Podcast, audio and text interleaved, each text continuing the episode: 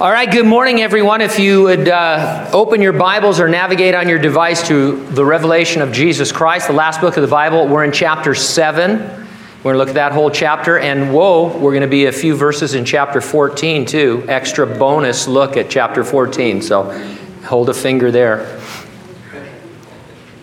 Revelation chapter 7. The topic the 144,000 are sealed by God to survive the tribulation while sharing the gospel of Jesus Christ. The title of our message, SEAL Team 144,000. Let's have a word of prayer.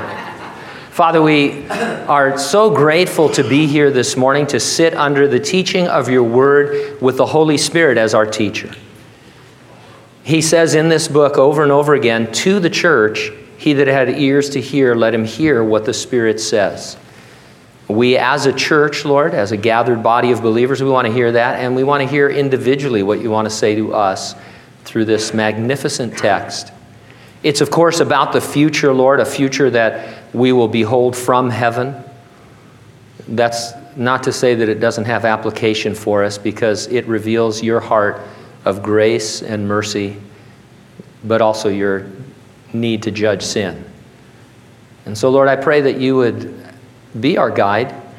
Come alongside of us and minister, Lord. We're not just here for head knowledge, not just for information, Lord. We're here for transformation. And so touch our hearts, free us from addictions, Lord. Give us uh, grace from life dominating sins.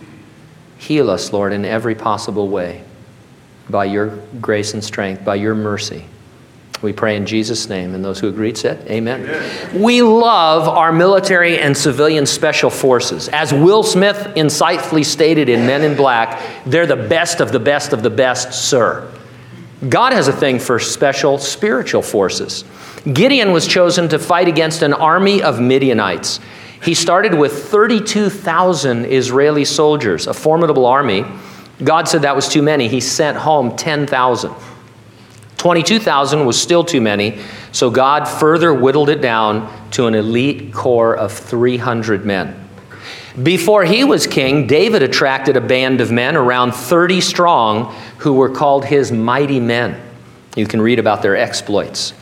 Jesus had his original 12 disciples as an elite force, and in Luke's gospel, he appointed another group of 72 for a special assignment. Our text in the Revelation will present to us a very prominent special forces group in the future seven year tribulation. They are the 144,000. We'll see that they are untouchable while they are tasked with preaching the gospel to everyone on the planet. We'll also see some of the result of their preaching by being introduced to another group, the tribulation martyrs. As we look at both groups, as an application to us, we'll say that sometimes our testimony is best served by being kept through our trouble, whereas at other times our testimony is best served by being taken by our trouble. I'll organize my thoughts around those two points. Number one, God may determine that your testimony is most powerful when you are kept through trouble. Or number two, God may determine that your testimony is most powerful when you are taken by trouble. Let's take a look, first of all, at the 144,000 who are kept through trouble. We're in the tribulation in this text. Chapters 6 through 18 of the Revelation describe the future seven year tribulation in detail. begins in heaven when Jesus takes a seven sealed scroll from his Father and opens the seals one by one. He opened the first six seals in chapter 6, and we said that they span approximately the first three and one half years of this future time. Jesus will open the seventh seal in verse 1 of chapter 8. It will reveal a series of seven trumpets being blown. When the seventh trumpet is blown in chapter 7, or excuse me, chapter 11, a series of seven bowls full of the wrath of God will be poured out upon the earth in chapter 16. Just as the seven seals take us through the first half of the tribulation, the trumpets and the bowls take us through the last half of the tribulation increasing in frequency and intensity as the days tick by. The chapters in between fill in the blanks. They let us know what is happening on the earth as a result of the seals and the trumpets and the bowls. In chapters 7 and 14, then, we're going to see events that span the tribulation. Some of them at the beginning, some during, some at the end, giving us details about the 144,000 and about the men and women who they bring to faith in Jesus Christ. The story of the 144,000 inserted here is God's way of reminding us of His grace during the tribulation. He goes on reaching out to those who are perishing, and millions are saved.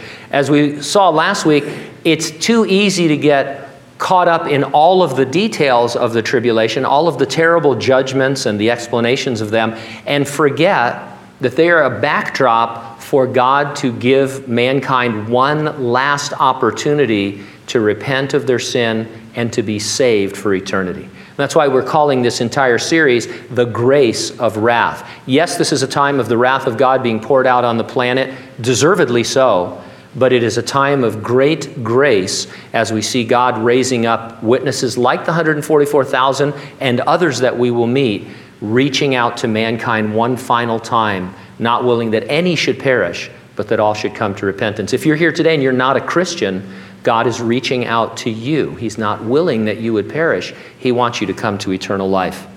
Now, verse 1. Chapter 7 After these things, I saw four angels standing at the four corners of the earth, holding the four winds of the earth, that the wind should not blow on the earth or the sea or on any tree. Then I saw another angel ascending from the east, having the seal of the living God. And he cried with a loud voice to the four angels to whom it was granted to harm the earth and the sea, saying, Do not harm the earth, the sea, or the trees until we have sealed the servants of our God on their foreheads. Now, since all believers from this present age will have been suddenly and miraculously removed by the rapture, new witnesses must be raised up for the tribulation. How can we know these servants are sealed early in the tribulation? Well, the harm against the earth that is being held back in these verses can be associated with the blowing of the first trumpet. Since the first trumpet sounds after the seventh seal is open, these servants must be sealed sometimes before that, putting it in the first half of the tribulation. Furthermore, in chapter 6, we saw tribulation martyrs as the fifth seal was open, since it's reasonable to assume the tribulation martyrs got saved, at least some of them, by the preaching of these sealed servants, they must have already been at work before the fifth seal was open. So we know that these martyr or these tribulation uh, saints, these 144,000, are active during the very early parts of the tribulation. Sometime before the opening of the fifth seal, which is during those early days, they will be sealed. And their sealing means that they will be supernaturally protected during the tribulation on the earth. They will be untouchable, they will be invincible. And we'll see that when we get to chapter 14 because there's still 144,000 of them at the end of the tribulation. Not one of them is lost. There's been much useless speculation throughout history as to the true identity of these who are sealed. The Jehovah's Witnesses, for example, claim that certain members of their cult are the true 144,000. Others teach that the English speaking people of Europe are the 144,000, having descended from dispersed Jews who settled in Europe after the Assyrians conquered Israel. Sometimes they're called the 10 lost tribes. Others say that the term 144,000 is code for the church. And so the Holy Spirit doesn't want you to know He's talking about the church, and so He calls them, for some odd reason, the 144,000. Now, we are told explicitly who they are. And, and what's amazing to me about the book of the Revelation is when God wants you to really know something so that you don't get confused, He repeats it over and over. And, and, so listen to this. He says, I heard the number of those who were sealed 144,000 of all the tribes of the children of Israel were sealed. And so here we learn that there are 12,000 each from the 12 tribes that are going to be listed of Jews living on the earth during the tribulation. And here it goes, verse 5 Of the tribe of Judah, 12,000 were sealed. Of the tribe of Reuben, 12,000 were sealed. Of the tribe of Gad, 12,000 were sealed. Of the tribe of Asher, 12,000 were sealed. Of the tribe of Naphtali, 12,000 were sealed. Of the tribe of Manasseh, 12,000 were sealed. Of the tribe of Simeon, 12,000 were sealed. Of the tribe of Levi, 12,000 were sealed. Of the tribe tribe of Issachar, 12,000 were sealed. Of the tribe of Zebulun, 12,000 were sealed. Of the tribe of Joseph, 12,000 were sealed. Of the tribe of Benjamin, how many do you think were sealed? 12,000 were sealed. Now, you and I, we read those portions and we think, man, just get to it. But, you know, eh, eh, over and over and over again. And eh, people read this and they say, I wonder who these guys are. hmm, let's think about this for a minute. I wonder what that number really represents. When we get towards the end of the Revelation, we'll get to chapter 20, where the 1,000 year kingdom of Jesus Christ on the earth is described. I think seven times in that chapter of just a few verses, it says that it's a thousand years long. And people say, hmm, I wonder what is meant by that. I wonder how long the thousand years is. It must be a symbolic number. And, and so the thing is, you know, the Holy Spirit, he must be going crazy in heaven wondering why people can't just believe him. There are going to be 12,000 Jews from uh, each of these tribes listed. Now, some things to notice about this list in no particular order. First, both Joseph and his son Manasseh are mentioned, while Joseph's other son Ephraim is not. Second, the tribe of Dan is omitted altogether. And third, the tribe of Levi is included, whose place in the Old Testament listings, along with Joseph's, is usually taken by Joseph's other two sons, Ephraim and Manasseh. Now, nowhere in the Bible is there any commentary on the particulars of this list of the tribes. Anything else that I or anyone else says is sheer speculation. Only God knows why these 12 tribes in this order. So we're not going to speculate. Uh, but the important thing is, we understand these are 12,000 physical descendants of Abraham from each of these 12 tribes. How do they get saved? Well, probably much the same as Saul of Tarsus, who we know as Paul, was miraculously brought to faith on the road to Damascus. Now, people are always saved the same way. Uh, when um, people have a tendency to read, when they're reading the Bible, Old Testament, then New Testament, they think that there are different methods or ways of salvation. Some people mistakenly think in the Old Testament you were saved by keeping the law of Moses. Uh, that's not true. No one was ever saved by keeping the law because no one can keep the law uh, outside of Jesus Christ, who kept it perfectly. Uh, people are always saved the same way by grace through faith in Jesus Christ. The Old Testament saints looked forward to the promise of the Messiah. We look back to the promise of the Messiah on the cross. We're all saved the same way. And so these guys, they're saved by grace through faith, but obviously in a super miraculous way, like Paul the Apostle on the road to Damascus, because it appears they're all saved at once and sealed and sent out on their mission. You know, some t- people also complain, they say, look, this can't happen because no Jew knows his true genealogy today. Those genealogies have been lost, and so how can they uh, figure out who's going to be from which tribe? And I say to that, I know at least one person who knows what tribe every Jew is from. And that person would be God. He's not going to have to consult any lists or find genealogies written in ancient tongues to figure out who is from the tribe of Naphtali. I mean, so that's just a silly thing for people to say. Sometimes these guys are called 144,000 Billy Grahams. Have you ever heard that? You probably have if you've been in church more than 10 minutes. Uh, people say that there are going to be like 144,000 Billy Grahams going all over the earth preaching the gospel. Well, actually, with no disrespect to Billy Graham, whom we respect, they are going to be like 144,000 Paul the Apostles. And that guy was mad crazy about Jesus. I mean, you couldn't kill that guy. In fact, they did kill him once, and they drug him out of the city after stoning him. And while his companions were weeping over him, God raised him from the dead. He dusted himself off, and he says, I want to go back in there and talk to those guys. his companion said, We want to go get a hamburger. I mean, you know, so let's, let's go to the next city, and maybe we'll fare better there. And so this is going to be a fantastic, uh, special force of witnesses for Jesus Christ. By the way, have you ever heard that the gospel must be preached to every creature before the Lord can return? That's some, you sometimes hear that as a uh, impetus for people. I hate to use the word impetus because I don't know what it means, but uh, as a to propel people. It's the right word though. It actually is. You know, I, I as my college education coming through, but I have no idea what it means.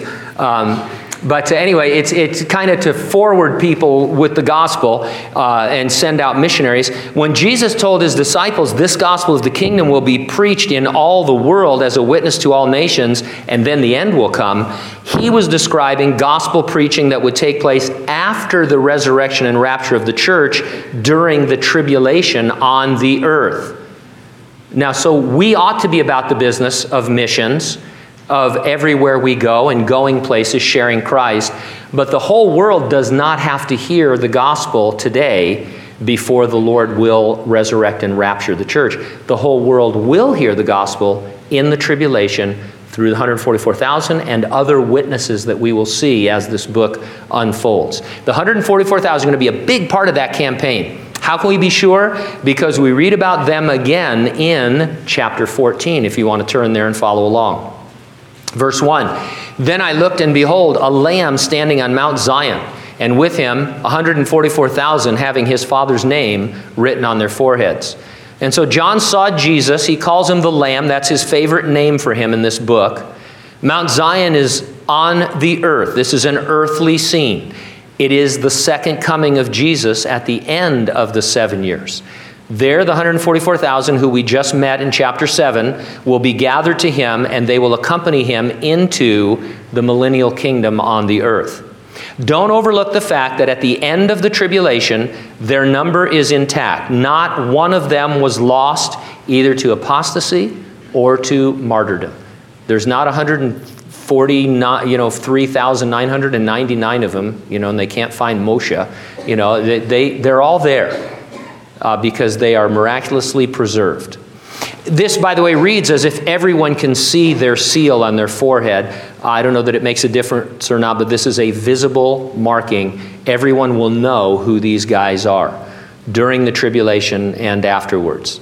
You and I might have a bumper sticker on our car. We might wear something with a cross or a fish. We might even get a tattoo about Jesus. Even if we don't mark ourselves like that, we are said to be spiritually sealed with the Holy Spirit. He dwells within us as a promise God will keep us and that He will finish the work He has begun in us. We too could be described as marked men and women. We should always think of ourselves as representing the Lord. Let's remember that and conduct ourselves as befitting our Lord and our Father. In verse 2, I heard a voice from heaven like the voice of many waters and like the voice of loud thunder. And I heard the voice of harpists playing their harps. Now, don't be alarmed. We showed you that harps are really the translation of a word that we would call guitars. They're a multi stringed instrument like a guitar that was played with a pick. And so this is going to be the greatest guitar jam of all time. Think of your top guitar players that you'd like to see play together, and we are going to exceed that in a fantastic uh, chorus of just crazy guitars in heaven. And uh, it, it, I'm looking forward to that. No pianos, by the way, just guitars. Uh, these sounds coming from heaven are going to be the soundtrack for the singing of verse 3. But before we get to that, think about certain movies that you might love, and you'll realize how important the soundtrack is. That, that it just, there's nothing like a great soundtrack to, to really set the mood and set the tone. And God has been preparing for a long time the proper soundtrack for the return of Jesus Christ, and, and we're going to be a part of it playing guitar. Verse 3 They sang, as it were, a new song before the throne, before the four living creatures and the elders, and no one could learn that song except the 144,000 who were redeemed from the earth.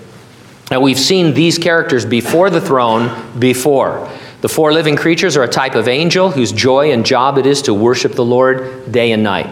The elders are the church of Jesus Christ, having been resurrected and raptured, were safe in heaven prior to the tribulation.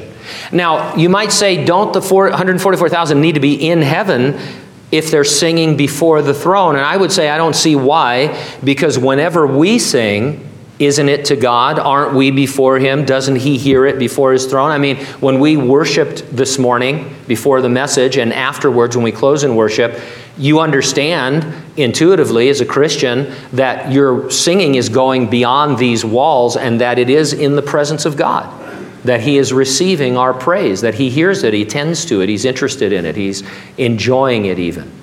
Uh, because he loves us. And so uh, it, it doesn't prove that they are in heaven. This is um, uh, not what's say, being said. The 104,000 are on the earth with Jesus on Mount Zion at his second coming and heaven is providing a live soundtrack for the song that they sing. It's a new song. Uh, we've encountered this before. God is preparing a lot of new music for the return of Jesus Christ. As for these 144,000, no one could learn that song except them.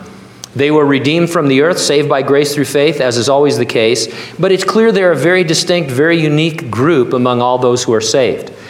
Earlier in the Revelation, we saw that the 24 elders had a special song that only they could sing. Now we're told that the 144,000 have a special song only they can sing. That at least tells us that, uh, that the 144,000 are completely unique and distinct from the 24 elders. And so, if the 24 elders is the church, which we showed you that it is, then the 144,000 cannot also be the church. They are exactly who the Holy Spirit says they are 12,000 physical descendants of Abraham from each of the 12 tribes. It says in verse 14, these are the ones who were not defiled with women, for they are virgins. Now, the first part of this verse seems to describe their career on the earth during the tribulation while they're witnessing. The fact that they were not defiled with women argues for their all being men. And as to sexual activity, they're said to be virgins. Why? Well, think about it. These guys are untouchable by the forces of evil, but that would not extend to a wife and a family. They are therefore better off without those relationships in the tribulation. Nothing wrong with marriage or the institution of marriage. Not everyone who is spiritual is called to be celibate. But there are obviously times that call for drastic measures, and the tribulation will be one of those times. And in order for you to be an on fire witness for God, a sealed servant of God in those days, uh, as one of the 144,000, it's just going to be better for you that you are never been married and that you have the gift of celibacy so that all you can do is focus on witnessing for Christ around the world. And so that's what's being said there. Verse 4 goes on and it says, These are the ones who follow the Lamb wherever he goes. These were redeemed from among men, being first fruits to God and to the Lamb. When you read that they follow the Lamb wherever he goes, this is now looking forward to their work in the kingdom on the earth that Jesus will establish. It's not unusual in the Bible for a verse to split in half and be looking back at the, fu- at the past and forward to the future at the same time. It's clear that they are going to follow the Lord into his kingdom. Today we would call them his posse these guys are just going to be hanging with him. It's quite a posse. I don't know what they're going to drive or what, you know, probably not Hummers, I would guess, but uh, everywhere Jesus goes, he's going to be accompanied by the 144,000 with his Father's seal on their forehead. It says, They were redeemed from among men, being first fruits to God and to the Lamb. The first fruits are always the promise of the greater harvest. This is one hint that they definitely go about evangelizing because they are obviously saved. They're the first fruits of multiples of others who will also be saved. Verse 5 And in their mouth was found no deceit, for they are without fault before the throne of God. Of course, you'd expect them to be without deceit or fault, so why point it out? Well, deceit can be translated lie. It's a word that can be associated with idols and idolatry. The reign of the Antichrist is characterized by lies and idolatry. In fact, we read in Second Thessalonians there is something called the lie that people who follow the Antichrist will believe. There's some kind of sweeping lie that everybody buys into, and they begin to worship the Antichrist and uh, commit idolatry. The 144,000 never waver. There's no compromise at all in them. Not only do they all make it through to the end, they do so without ever being broken by the pressures exerted on them. It's, a, it's just a remarkable uh, group of guys.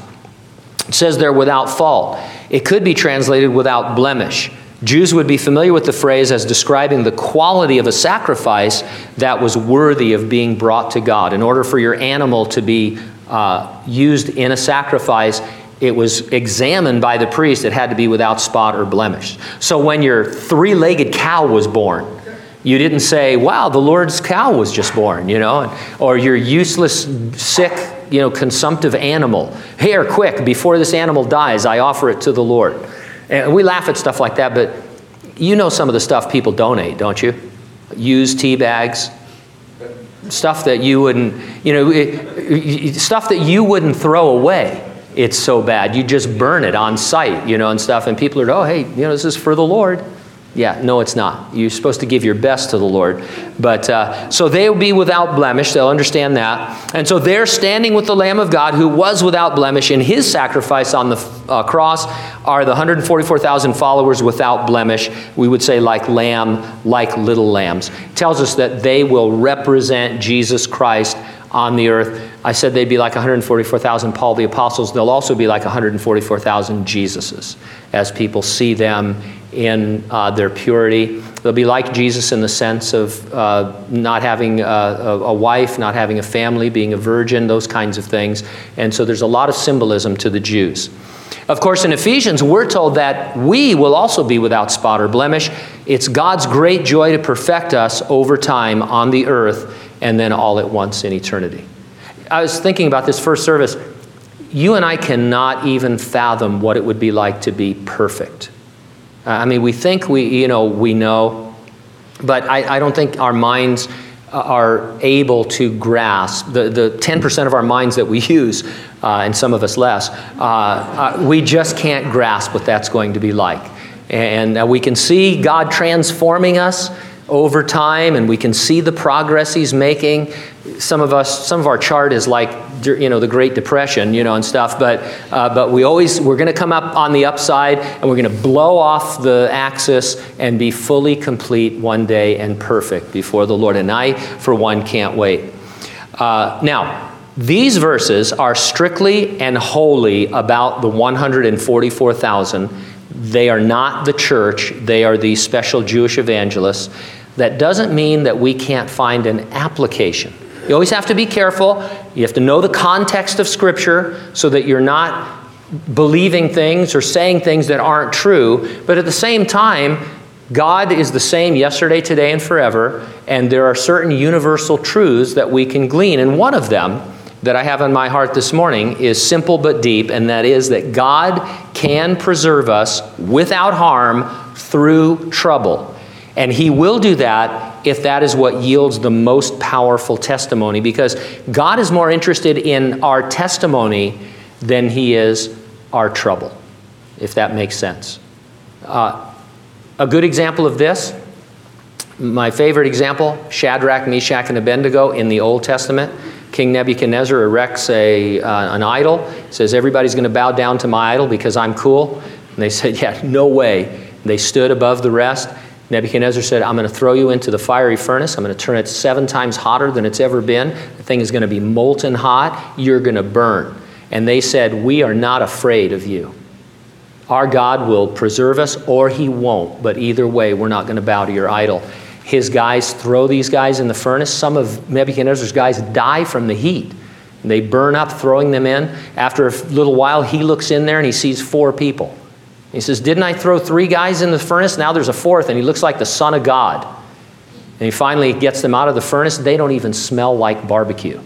I mean, they're, they're completely, you know, uh, fine because Jesus was with them in the furnace. He kept them through their trouble and delivered them through it. And they gave a tremendous testimony, which added to other testimonies that Nebuchadnezzar would get until he finally gets saved. There's a whole chapter in Daniel where he gives his testimony and publishes it throughout his entire uh, kingdom. And so our lives are sealed, and Jesus wants to use them as a testimony, and sometimes he will keep us through our trouble, but other times, our testimony is most powerful when you're taken by trouble. And that's what we'll see as we go back to chapter 7. Chapter 7, verse 9. The 144,000 bring the gospel to every nation, tribe, people, and tongue on the face of the earth. It's going to be a time of great spiritual harvest as innumerable multitudes believe the gospel and are saved. And so let's meet some of them the tribulation martyrs in verse 9. After these things I looked, and behold, a great multitude which no one could number, of all nations, tribes, peoples, and tongues, standing before the throne and before the Lamb, clothed with white robes, with palm branches in their hands. It's wonderful that God is no respecter of persons. People from every ethnicity and from all over the planet will be saved. If you're here today and you're not a Christian, there is nothing about you in your background that commends you to God or keeps you from God. He sees everyone as equal. It doesn't matter what race or nationality or uh, social class you're from, doesn't matter what you've done or haven't done. The Lord's gospel is for whosoever will believe, they can be saved. They were standing before the throne and before the Lamb, clothed with white robes. This now is the throne in heaven. White robes are the spiritual clothing of a believer. When you trust Jesus Christ, He takes off your filthy garments of your own personal works of righteousness, and He gives you His righteousness instead, and you're clothed properly in heaven. Palm branches are in their hands, so it's Palm Sunday. Jesus is going to come forth from heaven, and the kingdom will become a reality. What could have happened in His first coming after that Palm Sunday will happen in His second coming. Some commentators suggest, and I agree with them, that it may be during the Feast of Tabernacles on the calendar when Jesus returns. During tabernacles, Jews are instructed to build a temporary structure in which to eat their meals, to entertain guests, to relax, even to sleep. The tabernacles, or they're called booths sometimes, are reminiscent of, the, uh, reminiscent of the type of huts in which the ancient Israelites dwelt during their 40 years of wandering in the desert. Jesus fulfilled all the spring feasts in his first coming.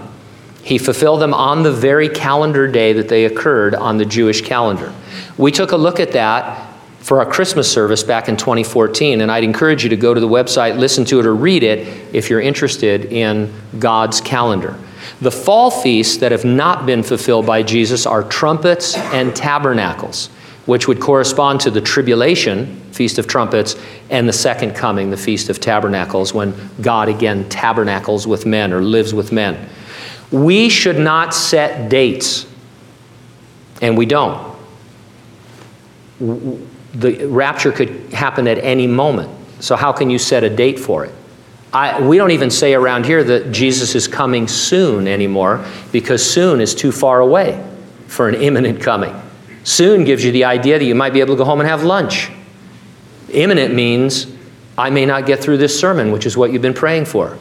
But uh, so we don't set dates. However, God is big into dates and calendar dates, and you can't avoid that. In fact, not only did Jesus fulfill all these feasts, except the last two, you can go even farther back. I mentioned Palm Sunday, the first Palm Sunday, when Jesus rode into Jerusalem on a donkey. That very day was calculated by the prophet Daniel in his book.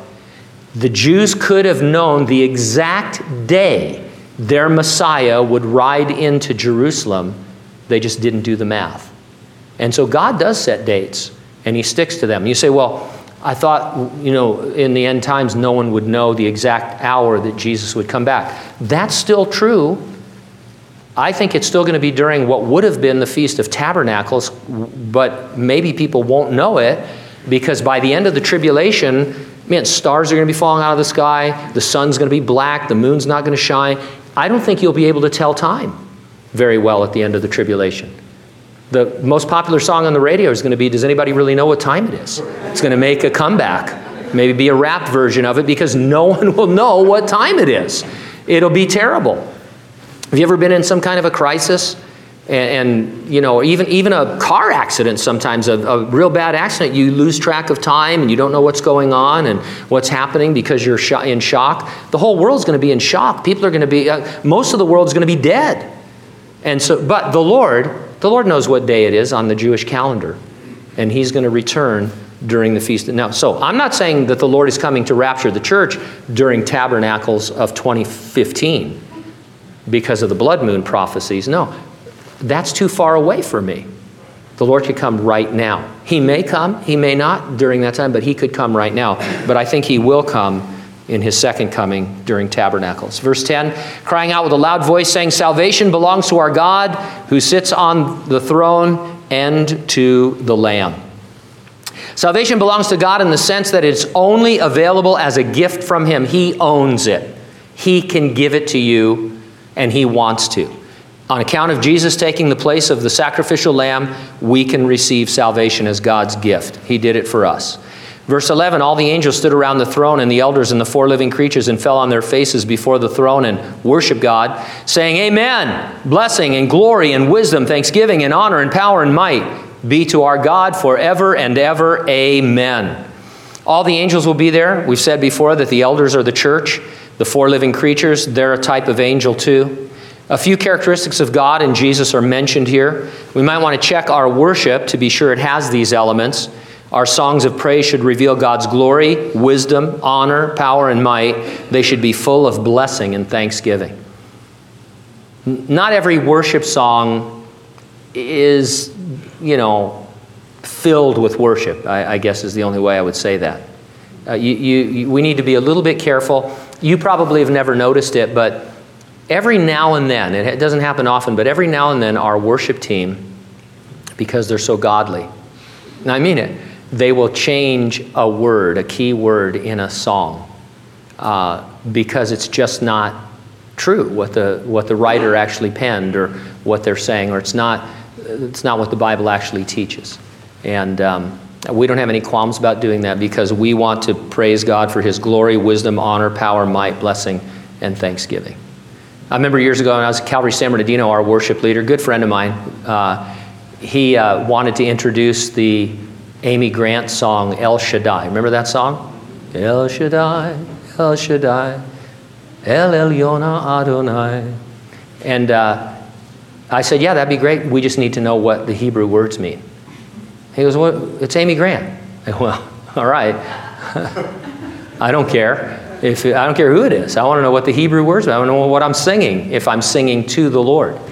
And so he found out, he grudgingly found out, and uh, we put him in the bulletin so that people knew what they were singing. So uh, I think it's important, uh, you know, if you're going to be praising God, to be praising Him with words that are accurate and true, and that's what's going to happen, obviously, in heaven. Verse 13 Then one of the elders answered, saying to me, Who are these arrayed in white robes? Where did they come from? Well, John's not expecting this. I mean, he's he's like you know the the the, uh, the elder is like a docent. He should be telling him what's going on. John says well, i don't know. You know sir he says in verse 14 so he says to me these are the ones who come out of the great tribulation and washed their robes and made them white in the blood of the lamb. Lamb's blood is a dye that turns your filthy garment white. Without the shedding of blood there can be no remission of sins. With it you stand clothed for eternity there's nothing you can do to be saved except believe in Jesus Christ. That's all you need to do because he's done all the work for you. And notice it says here they come out of the great tribulation, meaning we're right in saying this is a scene at the end of the tribulation.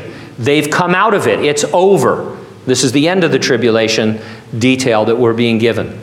The Antichrist is given power, it says in the Bible, to make war with the saints, those who come to Christ during the tribulation, and to overcome and kill them. We've already seen their souls under the altar in heaven, asking when they will be avenged. They're told they must wait until their fellow servants also and their brethren that should be killed as they were should be fulfilled. And so now we're seeing the end of that promise. We're seeing the full number of tribulation saints who were martyred. It says in verse 15, Therefore they are before the throne of God, they serve him day and night in his temple. The reward for serving God is always more service. As we get older in the Lord, there is no retirement, no slacking off. We should always be doing more and more, not less and less. Just the opposite of the way we're trained to think. And he who sits on the throne, verse 15, will dwell among them. The greatest reward of all is to be in the presence of Jesus Christ. You have his presence now. You and I, individually and corporately, if we're Christians, are the temple of his Holy Spirit. If there's one key to the Christian life, it's knowing and then practicing the presence of God. Verse 16 They shall neither hunger anymore nor thirst anymore. The sun shall not strike them, nor any heat. We're not really told when the tribulation martyrs receive their resurrection bodies, but they will have been raised prior to the second coming because we know that when the Lord returns in his second coming, 1 Thessalonians says he returns with all his saints. Hunger and heat and thirst describe some of their previous sufferings during the tribulation. All of that will be over forever. Verse 17 For the Lamb who is in the midst of the throne will shepherd them and lead them to living fountains of waters, and God will wipe away every tear from their eyes. Although servants, they're also sheep, and Jesus will shepherd them. They will be completely satisfied both physically and emotionally. Living fountains of waters refers to their physical state you know, people often speak of and seek the fountain of youth. It's, uh, you know, there's a commercial right now I'm thinking of that's kind of funny where the guy finally finds a fountain of youth, but he's more interested in the lady's cell phone plan, I think, you know, and it's to show how important that is. But um, You know, you don't want to find the fountain of youth and live forever. Uh, you want to be a Christian. It's like one of my favorite Twilight Zone episodes. This guy makes a deal with the devil to become immortal. Nothing can kill him. And so, as the episode goes on, he keeps trying to get killed in various different ways to experience greater and greater deaths. I think at one point he lets himself get run over by a train, but he lives through it. And finally, he's, he's bored because he, you know, he, he, and, and he decides that he would like to be, uh, try the electric chair. That's the only form of death that he hasn't tried. So he murders somebody, just some random person, and he goes to trial, and, and they sentence him to death in the electric chair. And as he's waiting to be killed by the electric chair, his attorney bursts in and he says he has great news.